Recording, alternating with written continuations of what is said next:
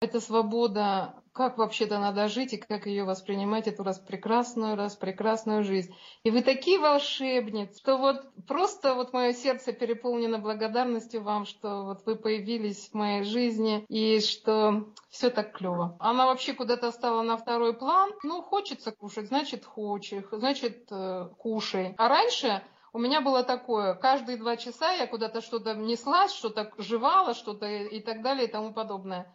Короче, вы волшебница.